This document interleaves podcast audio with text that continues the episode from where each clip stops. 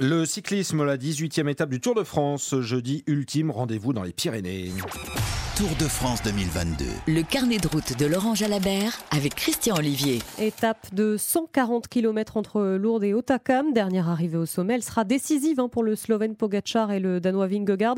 Bonjour Christian Olivier. Bonjour à toutes et tous. Laurent Jalabert, bonjour. Bonjour. Vingegaard reste un solide maillot jaune. Le Danois, c'est une impression, est en train quasiment de manger le cerveau de Tadej Pogacar, le coureur slovène. Vingegaard a réalisé quand même un exploit sur les pentes du col du Granon en allant chercher ce maillot jaune et en remportant l'étape. Quand on ressort d'un épisode comme celui-là, on est gonflé à bloc. Ensuite, il aurait pu euh, sombrer avec le doute euh, peut s'installer lorsqu'on se sent dans la peau de celui qui est traqué, au contraire, et harcelé parce que Pogacar a, de multiples reprises durci à la course pour essayer de, déstabiliser le, Danois qui découvrait finalement la vie en jaune. Et avant d'attaquer, il regarde dans le rétroviseur, il se retourne, il voit que l'autre est là. À chaque fois qu'il accélère et que Vingord répond du tac au tac, eh bien il coupe son effort. Je crois tout simplement que Vingord a parfaitement compris ce qu'il fallait faire.